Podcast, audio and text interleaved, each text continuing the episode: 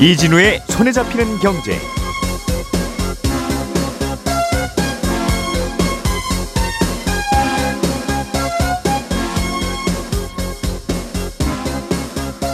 안녕하십니까 이진우입니다.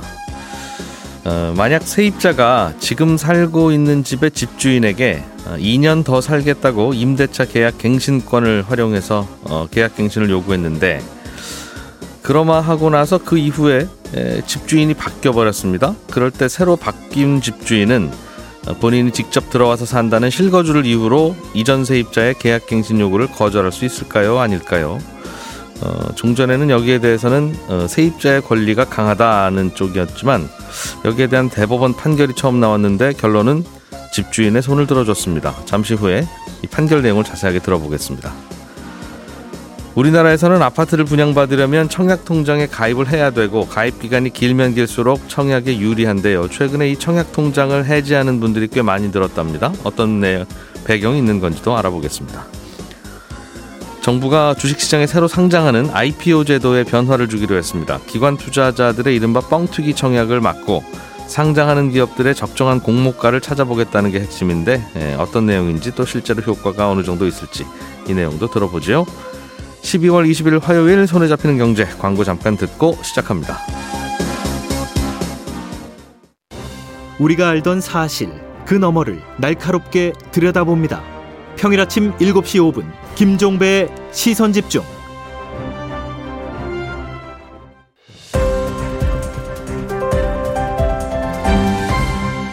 이진우의 손에 잡히는 경제.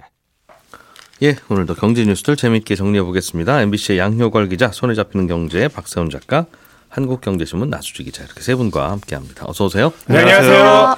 자, 이렇게 세 분이 모여서 경제 뉴스 한 너댓 개 정도 하고 가는 게 참 아깝긴 합니다. 전 개인적으로. 아, 이분들이. 더 할까요? 그러니까 이분들 있으면 한 1시간은 해도 될 것 같은데. 나 기자님 요즘 그 청약 통장 깨는 분들이 많이 늘었습니까? 네, 이 청약통장 가입자 수가 사상 처음으로 줄고 있다. 요 소식을 지난 8월에 김현우 소장님이 전해주시기도 했는데, 이 최근에는 훨씬 더 빠른 속도로 청약통장이 사라지고 있습니다. 음. 이때 7, 8월만 해도 한 달에 만 개 정도 청약통장이 줄어들었고, 그래서 그때만 해도 이전에는 청약통장이 늘면 늘었지 줄어든 적은 없어서 그때도 깜짝 놀랄만한 뉴스였는데, 예. 어, 지난 10월을 보면 갑자기 14만 개가 사라졌고요. 지난달에는 21만 개나 되는 청약 통장이 한꺼번에 줄어들어 버려서 이거 대체 왜 이러는 거지 하는 분석들이 나오고 있는 상황입니다. 그러니까 해지를 하는 거죠, 해지를. 네. 가입자 왜? 수도 줄고 해지도 하고. 네. 새로 가입하는 분들도 줄고. 네. 해지하는 분들은 왜 해지하죠?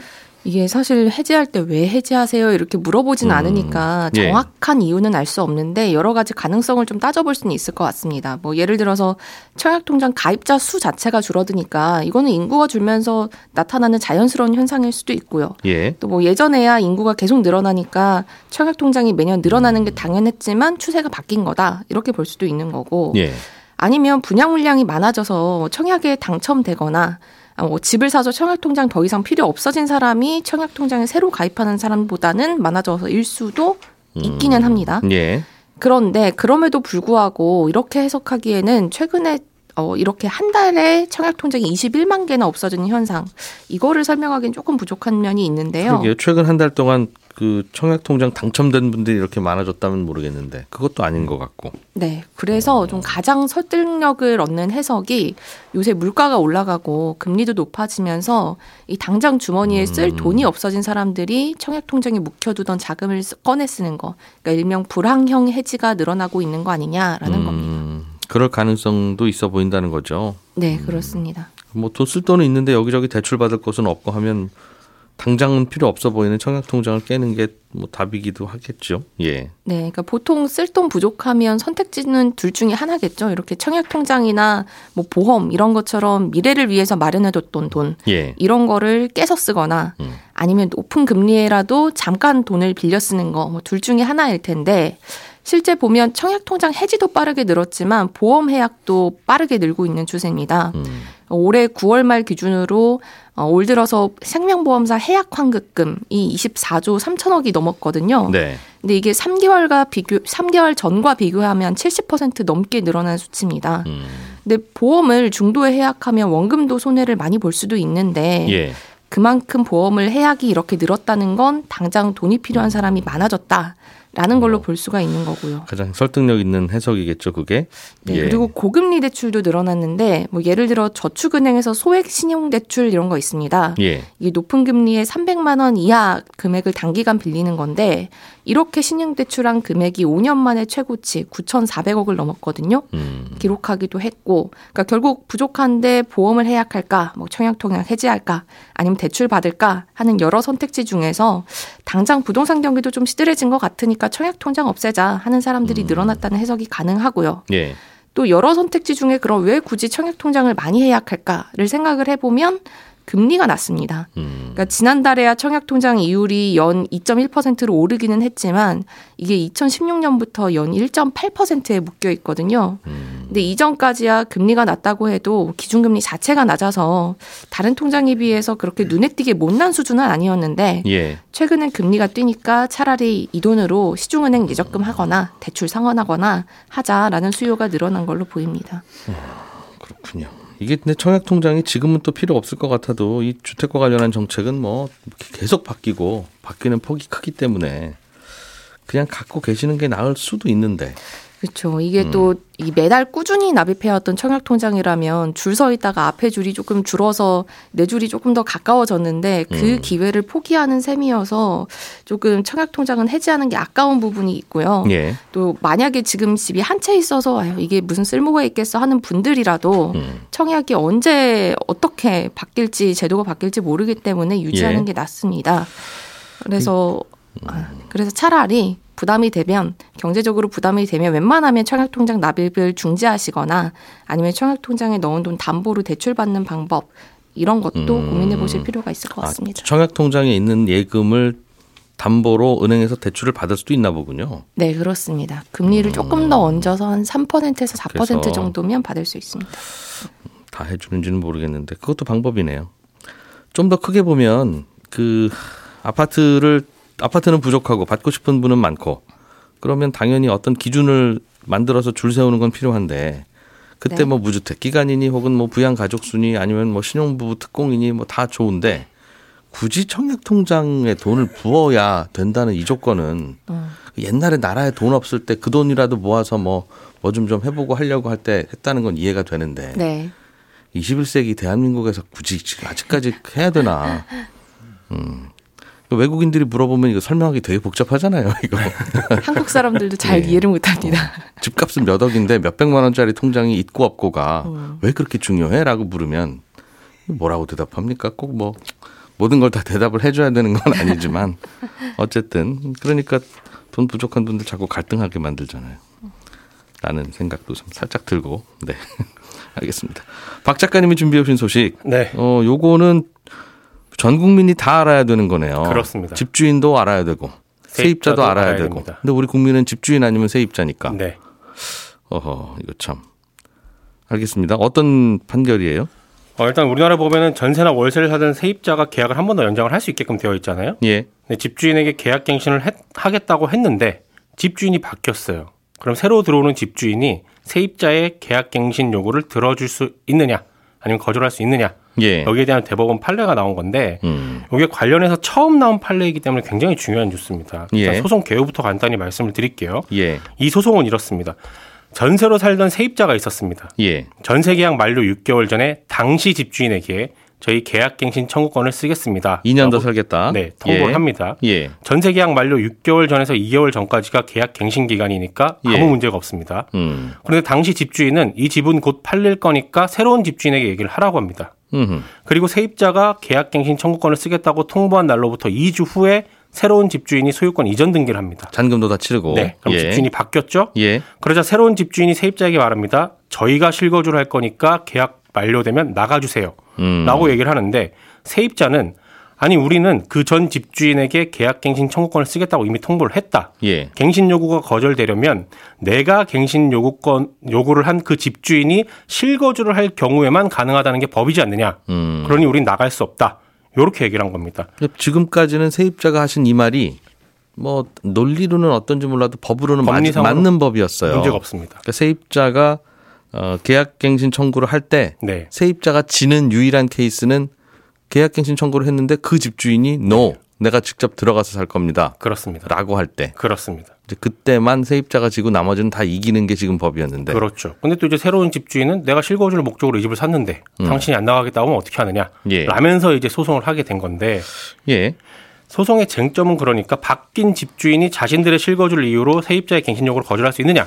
요게 예. 쟁점이었거든요. 예. 근데 여기에 대해서 1심하고 2심의 판단이 엇갈리게 나왔습니다. 음. 1심은 대법원 판결과 마찬가지로 새로운 집주인이 세입자의 계약갱신 요구를 거절하는 건 정당하다 이렇게 판단을 했고요.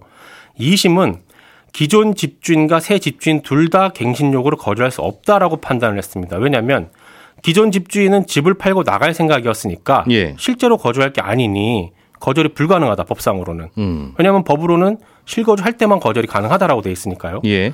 근데 새 집주인은 또 세입자가 갱신 요구를 할 당시에는 그 집의 집주인이 아니었습니다. 음흠. 그렇기 때문에 거절이 불가능하다라는 게 2심의 판결이었는데 음흠. 그래서 이 판결 2심 나온 이후에 굉장히 혼란스러웠거든요. 예. 그러면 전세를 낀 집을 살 때는 실거주가 목적일 때 어떻게 해야 되지라는 게 굉장히 혼란스러웠던 상황입니다. 예. 그런데 대법원이 이제 새로 바뀐 집주인의 손을 들어준 건데 음흠. 바뀐 집주인이 실거주를 이유로 세입자의 갱신 요구를 거절하는 건 정당하다. 라는 어제 판례가 새롭게 만들어진 겁니다. 이게 처음에 법 만들어질 때는 바로 이 케이스에서도 세입자가 우선이다. 네.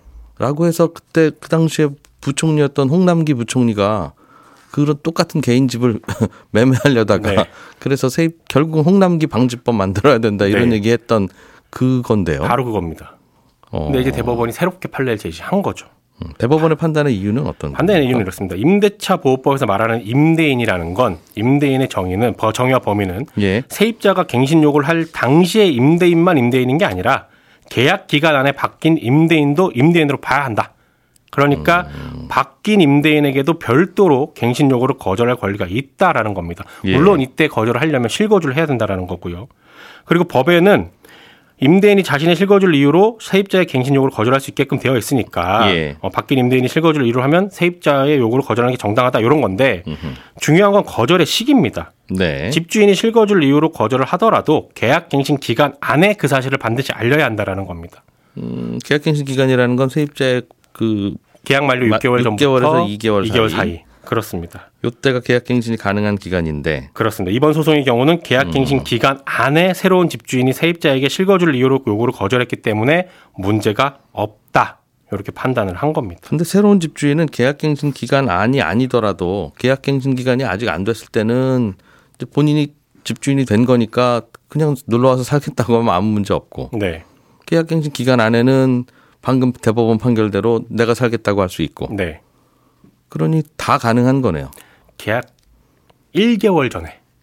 그냥 계약 들어와서, 만료. 예. 계약 만료 1개월 전에 들어와서 얘기하는 건 안 되죠. 그렇겠죠. 그럼 그 이전 네. 세입자가 묵시적 갱신이든 뭐든 네. 이미 되어 있어서 네. 새로운 계약 기간이 시작된 상황이니까 그건 안 됩니다. 그건 안 되고. 그러나 이제 예. 대법원 판결이 앞으로 어떤 영향을 주게 되느냐면요. 예. 지금까지는 집을 사는 사람 입장에서는 실거주 목적인 경우에도 세입자가 있는 집을 사는 게 약간 좀 어려웠습니다. 그 세입자가 나가 주시느냐가 문제니까요. 네, 계약 만료 6개월 전에 모든 소유권 이전 등기를 마쳐야만 예. 세입자가 계약갱신 요구를 할 때 집주인이 되는 거였거든요. 예. 그런데 이제는 2개월 전까지만 2개월 전까지만 소유권 이전 등기를 마치게 되면 예. 내가 그 집의 집주인이 되는 거기 때문에 음. 이제는 아무런 문제가 없는 거고 세입자 입장에서는 좀 난처해졌네요. 난처해졌습니다. 예. 왜냐하면 대법 판결 전에는 계약 만료 6개월 전이 되는 시점에 그냥 집주인한테 우리 계약갱신 하겠습니다. 통보만 하면, 하면 그 집주인이 집을 팔든 말든 아무 문제가 음, 없었던 거예요. 집주인이 거거든요. 직접 들어와서 사는 것만 아니면 네. 항상 세입자가 우선이었는데. 네. 그래서 지금, 이제는 집주인이 계약 갱신 기간에 통보를 하더라도 음. 집주인이 집을 파는지 안 파는지를 유심히 살펴야 됩니다. 그러니까 이렇게 되면 아이고 참 그러면 이제 6개월 된 시점에서 세입자가 저 계속 살고 싶습니다라고 네. 했는데 그럼 그때부터 집주인은 알겠습니다라고 하더라도 네. 앞으로 6개월 사이에 집주인이 이 집을 팔아버리면 새로운 집주인의 마음은 또 다를 수 있는 거니까. 그렇죠. 만약에 새로운 집주인이 나 실거주할 건데요? 라고 하면 나가게 되는 거죠. 전국의 모든 세입자가 본인의 거주권을 위해서 네. 집을 안 보여줄 수 있겠네요. 그렇죠. 계약 만료 2개월 전까지는 최대한 집을 안 보여주고 안 보여주거나 누가 집 보러 오면 아유 이 집 살기 어려워요. 이 집을 왜 사요? 귀신 나와요. 뭐 이제 이런 얘기를 그런 전략이 어, 등장을 할 수도 있습니다. 그 동안에는 아유 그러면 세입자 잠깐 좀 너무 하셨네. 네. 그렇게 할, 할 텐데 이제 지금은 나의 거주권이 걸려 있는 문제인데 위법이 아니면 해야지 어떡하느냐. 그렇습니다. 하는 목소리에 힘을 얻을 수도 있겠고. 그렇죠. 그래서 이 법을 처음 만들 때 집주인이 세입자의 계약 갱신을 거절할 수 있는 예외 조항에 새로운 집주인이 실거주를 할 경우에는 그 새로운 집주인이 세입자의 요구를 거절할 수 있다. 요 조항을 넣었다면 아마 이런 혼란이 없었을 수도 있어요. 음. 그런 아쉬움은 이제 뒤늦게 듭니다. 아무튼 대법원 판례는 이제 이렇게 만들어지게 된 겁니다. 음. 그래서 애초부터 2 플러스 2년 할 때 이렇게까지 세입자의 요구를 항상 들어주려는 게 정책의 취지라면 네. 그냥 4년으로 했으면 된다. 네. 그러면 4년 동안 세입자가 안심하고 살 수 있는 거고 이런 논란도 없는데 네. 2년으로는 묶어두면서 가능하면 4년 살 수 있게 법을 만들다 보니까 이리 꼬이고 저리 꼬이고 네. 그런 파편 중에 하나네요. 그렇습니다. 사실은 이게 세입자를 보호하겠다라는 게 정책의 취지였는데 지금 예. 와서 보면 세입자를 보호, 전혀 보호하지 못하는 법이 되어버린 거죠. 아, 알겠습니다. 음, 알아두셔야 되겠네요. 그러면 이제. 네. 음. 자, 양효걸 기자님, 네. 정부가 IPO 그러니까 새로 주식 시장에 상장하는 방법에 네. 대한 절차를 좀 바꾼다던데 네. 뭐를 좀 바꾼다는 거예요? 네, 어제 이제 금융당국이 IPO 이제 현재 기업 공개에서 증시 상장으로 이어지는 제도에 좀 허점이 많다. 이걸 예. 보고 이제 개선을 좀 하겠다 이렇게 나섰는데 크게 보면 두 가지입니다. 하나는 이 공모주에 대한 뻥튀기 청약. 그러니까 실제 수요에 비해서 지나치게 이제 사자 주문이 많이 몰리는 현상이고요. 예. 두 번째는 소위 이제 따상이라고 불리는 주가 급등 후에 다시 가격이 급락하는 이런 가격 변동성 문제를 좀 줄여보겠다는 겁니다. 그래서 음. 우선 뻥튀기 청약 문제부터 보면 사실 올해 1월 11일부터 이틀간 진행됐던 LG 에너지 솔루션 공모 과정에서 사실 기관 투자자 대상으로 수요 예측을 좀 했었거든요. 음. 그때 예측에 몰린 돈이 1경 5,203조 원이었습니다. 그러니까 네. 우리가 통화량이라고 하면 이제 M2라고 해서 광의 통화를 얘기 많이 하는데 이 당시에 시중에 풀린 전체 통화량이 3,653조였는데 예. 이거보다 4배가 많은 액수였거든요. 그러면 음. 아, 사실 이건 누가 봐도 좀 과열이라고 볼 수밖에 없는 거고요. 예, 당시엔 이런 사례도 좀 있었습니다. 당시 이제 자본금 5억 원에 순자산 1억 원의 자산 운용사가 9조 5,625억 원어치 주문을 내기도 했다는 거죠. 그래서 음. 아, 사실 당연히 이제 기관 투자자 입장에서 보면은 돈 되는 게 뻔히 보이니까 달려들 수밖에 없는 거 아니냐. 이게 생각할 수도 있지만 이게 좀 도를 넘어서 허수 청약이 보편화되면 예. 공모가 자체가 이게 맞냐 정확한 수요 예측이 안 되고요. 음. 고평가되면서 나중에 이 청약 경쟁률만 보고 들어갔던 개미 투자자들의 피해가 어, 더 커진다는 겁니다. 그래서 예. 뭐 예를 들자면 뭐 아파트 모델하우스에 사람이 바글바글 하니까 이거 어, 되는 아파트인가 보다 하고 좀 비싸 보여도 덜컥 계약을 했는데 음. 알고 보니까 대부분이 바람잡이였고 분양가가 좀 터무니없이 높았다. 이런 거하고 좀 비슷한 상황이라고 볼 수가 있겠습니다. 그러게요.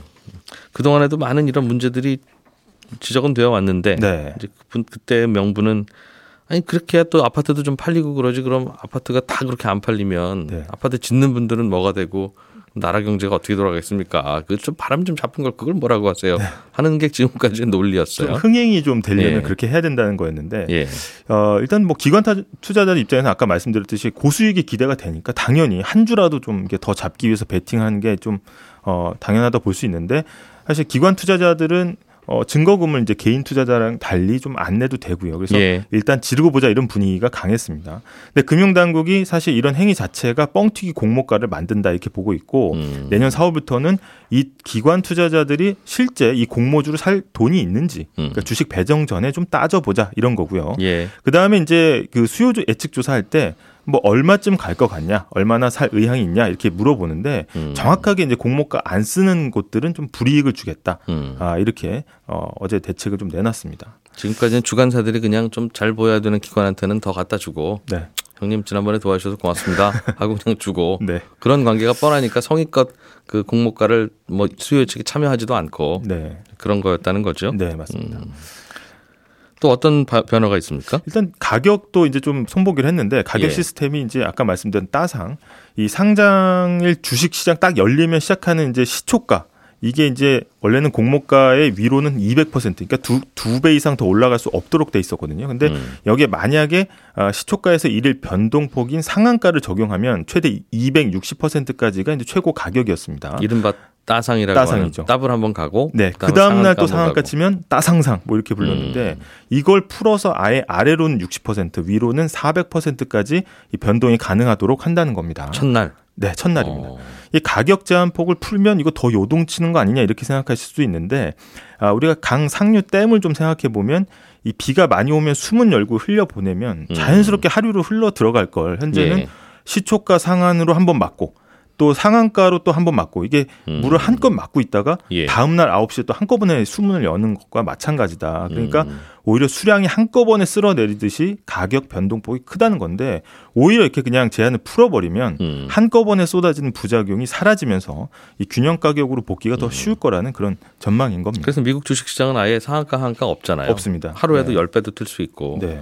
야 그러면 뭐 난리 나는 거 아니야라고 하지만 네. 뭐 그냥 계속 돌아가는 주식 시장. 오히려 이제 정상 가격으로 찾아가는 음. 시간이 더 짧아진다는 거거든요. 오히려 네. 작전 세력들은 상한가 10%딱 만들어 놓으면 거기까지만 올리면 오늘 숙제 끝이니까. 네. 그리고 오히려. 하기가 쉽죠. 네. 음. 그렇군요. 알겠습니다. 음. 네.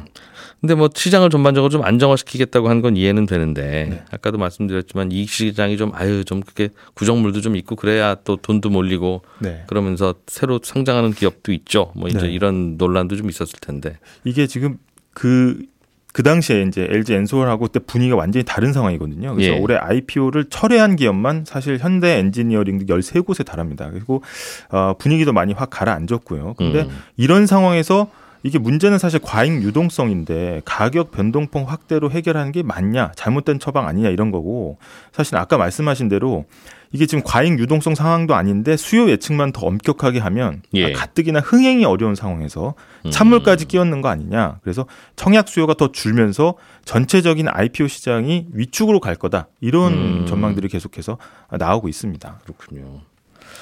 이렇게 되면 또 이제 스타트업 창업도 어려워질 거고 네. 왜냐하면 투자를 하는 분들은 결국 IPO에서 exit를 하기 위해서 투자를 할 텐데 그분들도 네. 아유 여기다가 이제 투자했다가는 돈도 못 찾겠구나 네. 하게 되고 네. 그또 그런 조달에서 어려워질, 어려워질 수도 있고 네. 그러나 또 자꾸 이런저런 문제가 발생하니 가만히 있을 수는 없고 네. 음, 그런 문제였군요. 예, 저는 11시 5분부터 이어지는 손에 잡히는 경제 플러스에서 또 인사드리러 오겠습니다. 양효걸 기자, 나수지 기자, 박세훈 작가 세 분 고생 많으셨고요. 저는 이진우였습니다. 고맙습니다.